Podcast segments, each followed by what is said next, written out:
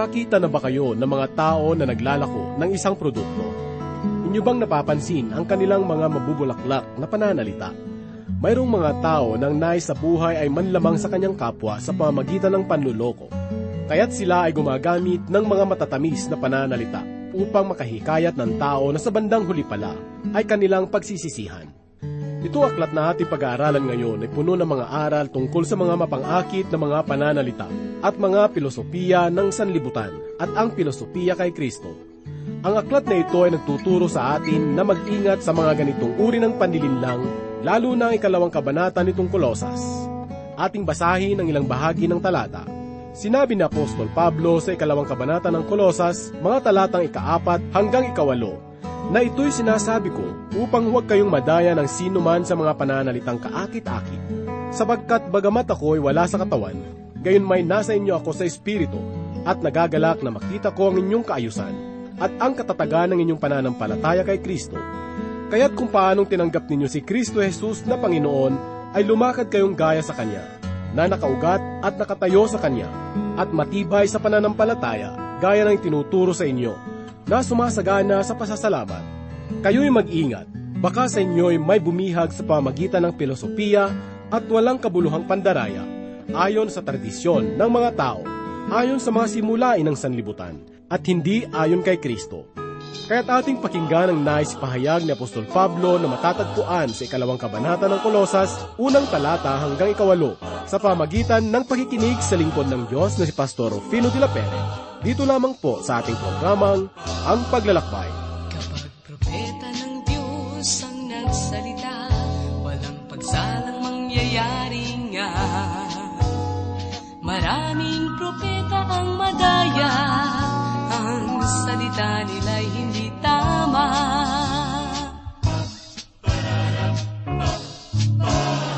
Sabi ni Jesus, huwag kang palilinlang, Marami ang nagpapanggap at kayo'y ililigaw Ngunit kayo'y akin ang binabalaan. Ako lamang ang buhay at tanging daan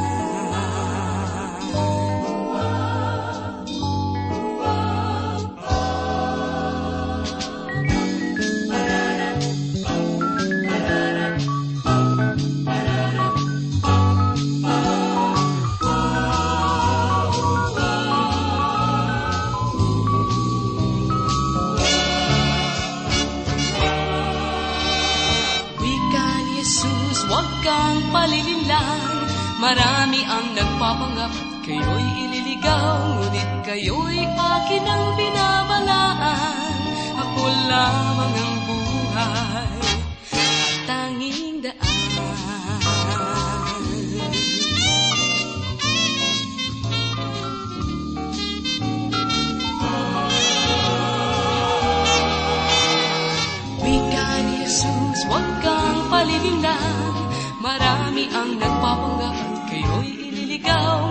kayo'y akin ang binabalaan Ako lamang ang buhay At tanging daan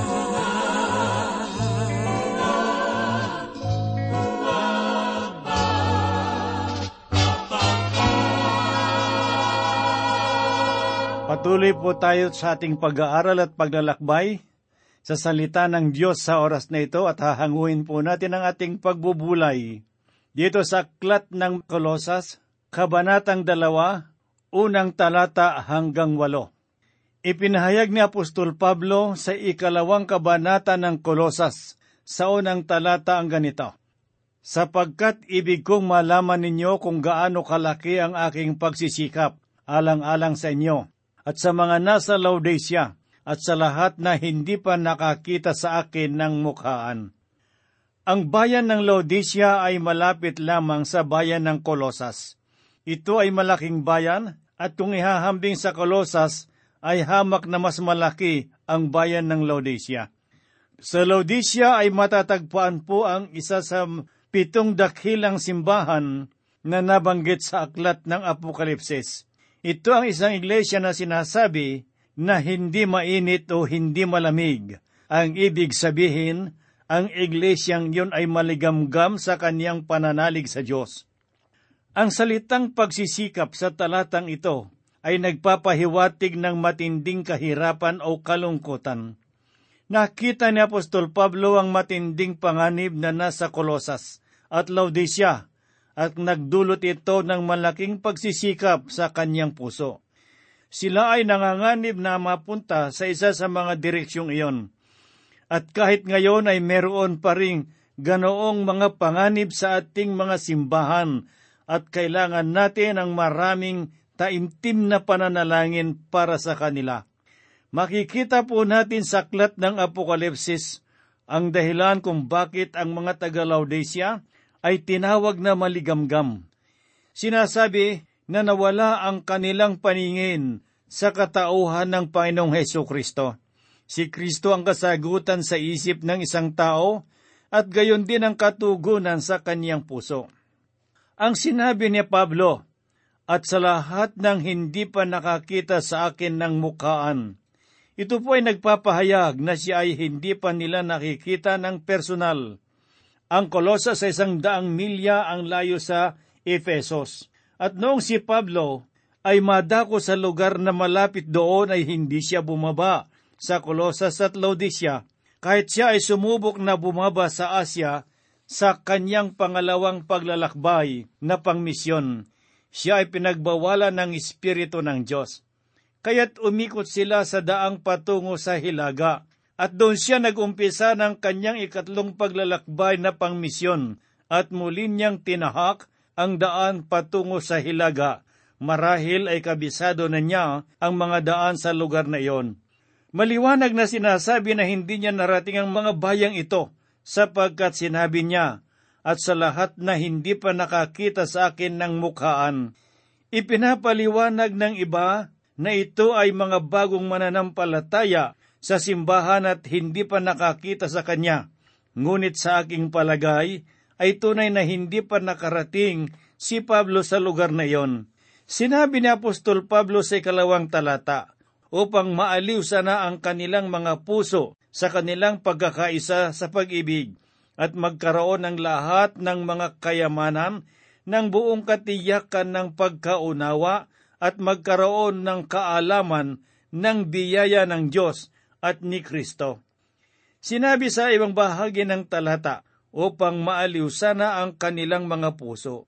Ang puso ay sumasagisag sa kabuuan ng kalooban ng isang tao. Ibig sabihin niyon ay ang kabuang pagkatao ng isang nilalang, siya ay nananalangin na ang kanilang mga puso at ang kanilang katauhan at ang kabuuan ng kanilang pagkatao ay magkaroon ng kaaliwan. Sinabi pa ni Apostol Pablo sa kanilang pagkakaisa sa pag-ibig nangangahulugan na sila ay pinagbuklod sa pamamagitan ng pag-ibig. Kung sa bagay ang simbahan ay hindi pinagkakaisa dahil sa mga kaloob o sa salita ng ating panahon ngayon sa espiritualidad. Ang bagay na nagbubuklod sa mga mananampalataya ay ang salitang pag-ibig. Ito ang tela, simento o konkreto na humahawak at nagpapatibay sa ating samahan ipinapahayag sa talata at magkaroon ng lahat ng mga kayamanan ng buong katiyakan ng pagkaunawa. Ang mga salitang buong katiyakan ay literal na sinasabi na ibukas ang buong layag. Ang ibig sabihin ay gumalaw o maglakbay sila sa lugar na pang-espiritual, sila'y dapat na kumilos patungo sa Diyos. Ibinahagi ni Apostol Pablo sa dulong bahagi ng talata na ganito, at magkaroon ng kaalaman ng hiwaga ng Diyos na si Kristo. Ano ba ang hiwaga ng Diyos at si Kristo? Ang iglesia ang hiwaga, sapagkat hindi ito ipinahayag sa lumang tipan. Maliwanag na sinabi sa lumang tipan na ililigtas ng Diyos ang mga hintil at tunay na sila ay kanyang ililigtas. Subalit, Noong araw ng Pentecostes ay nagpasimula ang Diyos ng bagong pamamaraan ng kaligtasan. Nagsimula siyang tumawag ng mga tao papunta sa lupo ng mga mananampalataya na binautismuhan ng Espiritu ng Diyos. Ito ang ipinapaliwanag ni Apostol Pablo sa ikalabindalawang kabanata ng unang Korinto, talatang labing dalawa, na ganito po ang kanyang sinabi, Sapagkat kung paanong ang katawan ay iisa at marami ang mga bahagi at ang lahat ay bahagi ng katawan, bagamat marami ay iisang katawan, gayon din si Kristo. Maliwanag ang sinabi na si Kristo ay merong pisikal na katawan, samantalang siya ay naririto sa sanlibutan, at siya rin ay may espiritual na katangian dito sa sanglibutan ngayon. Ang katawang iyon ay binubuo ng mga mananampalataya na nagtiwala sa Kanya, at ang katawang ito ay tinawag na ni Kristo. Kaya't sinabi ng Panginoong Kristo sa ikasyam na kabanata sa aklat ng mga gawa, ikapat na talata ay ganito, Saulo, Saulo, bakit mo ako inuusig? Si Saulo ay personal na inusig si Kristo. Ang iglesia ay si Kristo at ito ay para sa Kanya, ang hiwaga ng Diyos na si Kristo. Patuloy ang pagpapahayag ni Apostol Pablo tungkol sa iglesia sa ikalabindalawang kabanata ng unang Korinto talatang labintatlo na ganito po ang kanyang sinabi. Sapagkat sa pamamagitan ng isang espiritu ay binotismuhan tayong lahat tungo sa isang katawan, maging Hudyo o Grego, mga alipin o mga laya, at tayong lahat ay pinainom sa isang espiritu. Tayong lahat ay nabautismuhan kay Kristo. Tayong lahat ay ginawa upang uminom sa isang espiritu. Ito ang dahilan ng pagkakaisa sa iglesia. Hindi tayo inutosang gumawa ng ikipagkakaisa ng iglesia. Imposibleng umanib sa isang organisasyon at asahan ang organisasyon na yon ang magdadala ng pagkakaisa ng mga iglesia. Ang pagkakaisang iyon ay ginawa na ng banal na espiritu inilagay na niya ang lahat ng mga mananampalataya sa isang katawan. At tayo ay pinagsabihan na panatilihin ang pagkakaisa sa Espiritu. Ang problema natin ngayon ay hindi natin pinananatili ang pagkakaisa sa Espiritu ng Diyos. Ipinapahayag sa ikatlong talata na ganito po ang sinabi ni Pablo, na sa kanya nakatago ang lahat ng mga kayamanan ng karunungan at kaalaman. Ang tangi nating kailangan ay si Kristo. Dapat nating malaman na siya ang tampulan ng lahat ng kaalaman. Sa isang paaralan ay merong gusali na pangagham at sa lugar na iyon ay merong karatula na ganito po ang sinasabi. Ang kasunod ng pagkakaalam ay ang pagkakaalam kung saan ito matatagpuan. Naibigan ko ang salawikaing iyon. Inaamin ko sa aking sarili na hindi ko alam ang lahat ng bagay. Subalit alam ko kung saan matatagpuan ang mga kasagutan sapagkat may kakilala ako na nakakaalam niyon. Si Kristo ay nasa sa atin bilang karunungan na dapat tayo'y maging panatag. Ang lahat ng kayamanan ng karunungan at kaalaman ay nasa Kanya at ito ay napakainaw na malaman. Ngayon ay tatalakayan naman po ni Pablo ang mga mali sa mga mapangakit na pananalita. Sinabi niya sa ikaapat na talata, Ito'y sinasabi ko upang huwag kayong madaya ng sinuman sa mga pananalitang kaakit-akit. Tatalakayin niya ang paksa ng filosofya at ang mga mapangakit na salita ang psikolohiya o pag-aaral ng isip ay nagiging pamalit sa Biblia. At ito ang bagay na umaakit sa mga kabataang mga ngaral ngayon sa mga paaralan ng Biblia. Ako ay namamangha na aking natagpuan ang mga taong ito na may katunayan ng pagtatapos sa isang seminaryo na kakaunti ang kaalaman sa Biblia. Marami silang kaalaman sa mga paniniwala ng mga dakilang tao, subalit tela kakaunti ang kanilang kaalaman kung ang salita ng Diyos ang siyang pag-uusapan. Iyon ang malaking problema ng ating panahon sa kasalukuyan. May ganoon ding panganib sa Kolosas at Laodicea. Marahil, iyon ang naging problema sa iglesia sa Kolosas. At iyon din ang nagdulot ng panghihina ng iglesia sa Laodicea ang pinakamahina sa pitong iglesia sa Asia Minor. Nasa malalang kalagayan ang mga iglesyang ito noon, ngunit iniisip pa rin nila na sila ay nasa maayos na kalagayan. Ang mga bayang ito ay maunlad at mayayaman.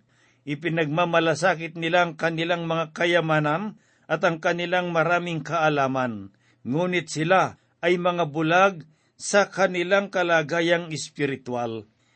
Ipinahayag na Apostol Pablo na huwag kayong madaya ng sinuman sa mga pananalitang kaakit-akit. Ang salitang madaya ay nangangahulugan na maging biktima. Ang mga kataga naman na mapangakit na salita ay nangangahulugan ng maraming matatamis na mga pananalita na ginagamit ng maraming tagapagturot mga ngaral ng salita ng Diyos ngayon. May narinig ako tungkol sa isang taong nag-aaral ng teolohiya na gumamit ng malalalim na pananalita sa isang grupo ng mga kalalakihan. Siya ay nasa halos kalahating oras na nagsalita Subalit, lumipat ng upuan ang isang lalaki at tinanong ang ibang nakikinig, ano ba ang nais niyang sabihin? Sumagot ang isa sa mga lalaki, hindi pa niya sinasabi. Iyon ang problema. Hindi niya talaga ito ipahayag. Ang tanging lamang niyang gagawin ay magpahayag ng mga mapangakit na pananalita upang ipakita ang kanyang mga nalalaman. May nakilala akong isang babae na dumadalo sa isang simbahan. Sinabi niya na gustong-gusto niyang dumalo sa mga pagtitipon doon sapagkat ang mga ngaral ay gumagamit ng mga mabubulaklak na pananalita at iyon ay nakapagpapasaya sa kanyang katauhan. Iyon ang panganib sa atin ngayon. Marami ngayon ang mga naaakit sa mga matatalinong mga ngaral na gumagamit ng mga ganitong pananalita kaysa sa simpleng salita ng Diyos, ngunit may mensahe at nauunawaan. Pinapaalalahanan tayo ni Pablo na maging maingat, baka maging biktima tayo ng mga mapangakit na pananalita ng mga nagtuturo at nangangaral. Ang kanilang mga pangangaral noon ay naging sanhi ng kanilang pagsunod sa tao kaysa pagsunod sa Diyos. Ipinahayag ni Pablo sa ikalimang talata ang ganito, Sapagkat, bagamat ako'y wala sa katawan, gayon may nasa inyo ako sa Espiritu, at nagagalak na makita ko ang inyong kaayusan at ang katatagan ng inyong pananalita kay Kristo. Sa panahong ito, ang mga salita na nakararating kay Pablo ay sinasabing ang iglesia ng ito ay naninindigan. Sinabi niya, at nagagalak na makita ang inyong kaayusan. Ang salita na kaayusan ay isang salitang ginagamit ng mga militar na nangangahulugang tumayo ng magkakapit bisig. Sa halip, marami ngayon ang nagsasamantala o nanlalamang sa kapwa mananampalataya. Kung ang bawat isa lang sana ay magkapit bisig, lumalakas at lumalago ang iglesia ang salitang katatagan ay nangangahulugan na magkaroon ng matibay na pundasyon na hindi matitinag. Isinulat ni Apostol Pablo ang ganito ring paksa sa ikalabing limang kabanata ng unang Korinto, talatang limamput walo, na ganito po ang sinabi ni Apostol Pablo. Kaya nga mga kapatid kong minamahal, kayo'y maging matatag, hindi nakikilos na laging sagana sa gawa ng Panginoon yamang nalalaman ninyo na hindi walang kabuluhan ang inyong mga gawa sa Panginoon. Ang iglesia sa Kolosas ay may magandang pangalan sa pagiging matatag at sinabi ni Pablo na kanila itong ipagpapatuloy upang hindi maligaw ng ilan na nagpapahayag ng mga nakakaakit na salita.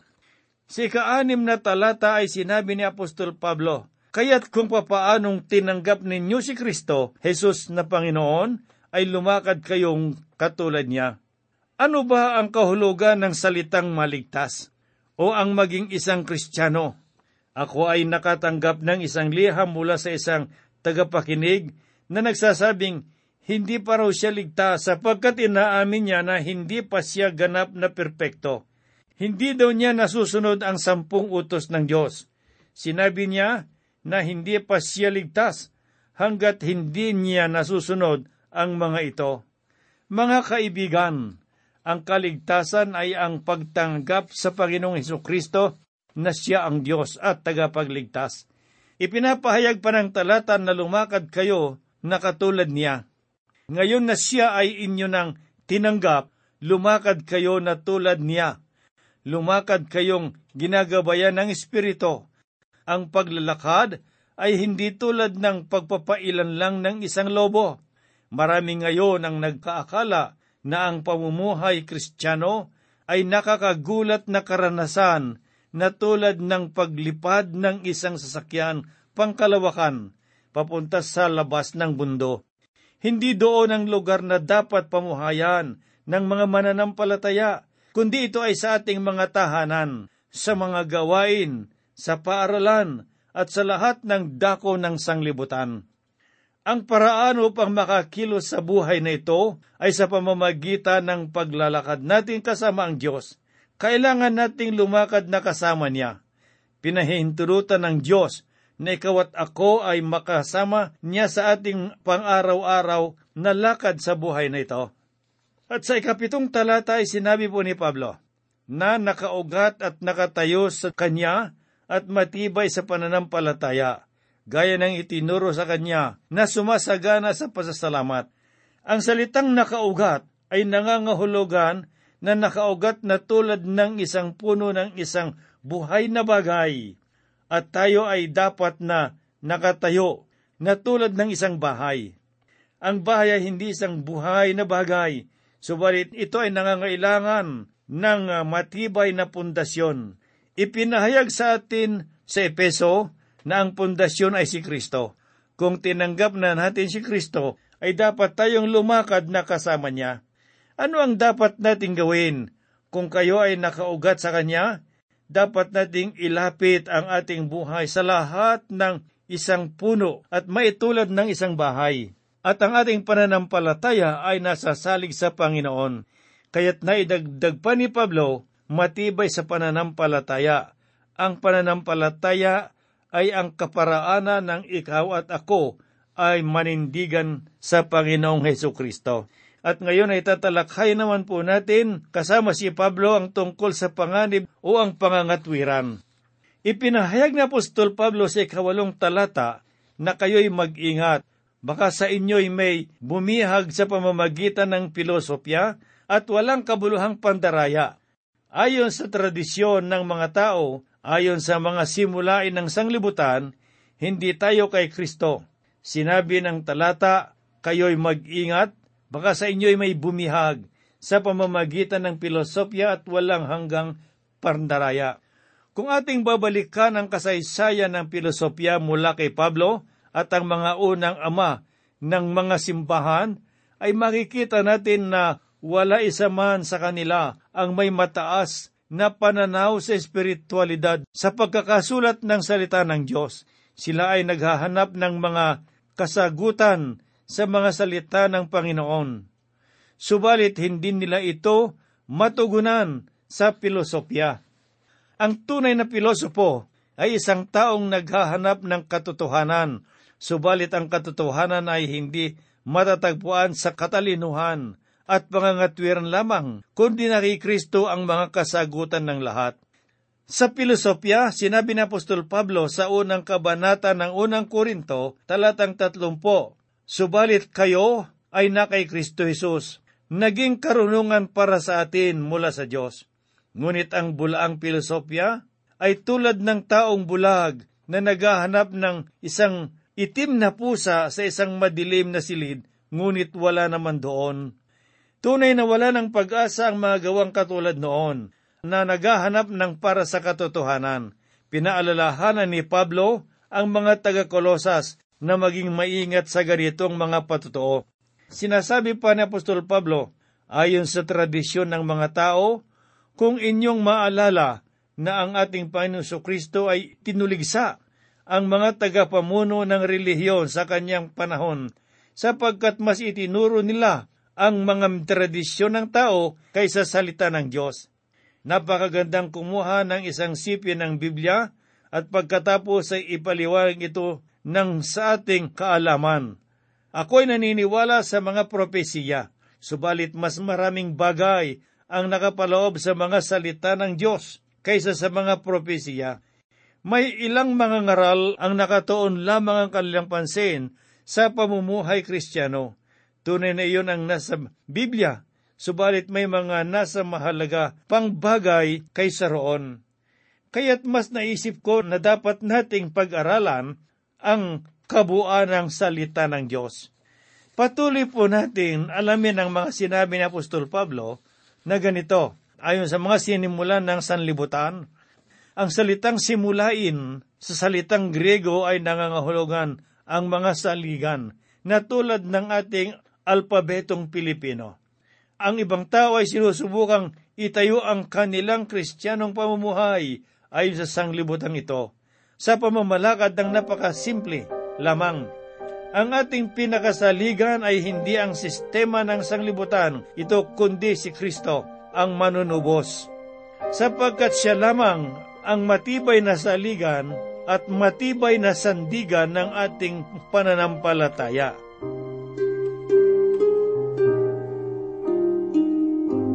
Tayo po ay manalangin. Kami, Panginoong Diyos, ay nagagalak sapagkat ang salita mo, Panginoong Diyos, ay tapat at totoo. Salamat, Panginoong Diyos, sapagkat itong gabay namin sa araw-araw upang kami ay lumakad na katulad mo. Salamat, Panginoong Diyos, sa banal na Espiritu. Gayun din po, Panginoong Diyos, sa iyong mayamang biyaya sa bawat isa na iyong mga anak. Dinadalangin ko po, Panginoon, ang lahat ng mga kapatid na nakikinig ng iyong mga salita sa oras na ito, sangayon sa kanilang kalagayang espiritual at pisikal, sangayon sa kanilang mga iniisip, Panginoong Diyos, ay iyong tugunin ang bawat isa sa kanila. Marahil ay merong mga hindi pa maliwanag ang kaligtasan sa kanilang buhay upang makapagsisi ng kanilang mga kasalanan. Subalit, Ama, sila po'y idinadalangin ko na mangusap ka sa kanila at liwanagin ang kaligtasan sa kanilang buhay. Gayun din ang may mga dinaramdam, ang mga nasa bilangguan o sa kanilang mga negosyo, sa kanilang mga gawain. Panginoon, idinadalangin ko, Ama, na mangusap ka sa bawat isa sa kanila. Ito po ay aming hinihiling at idinadalangin sa banal na pangalan ng aming Panginoong Heso Kristo. Amen. O Diyos,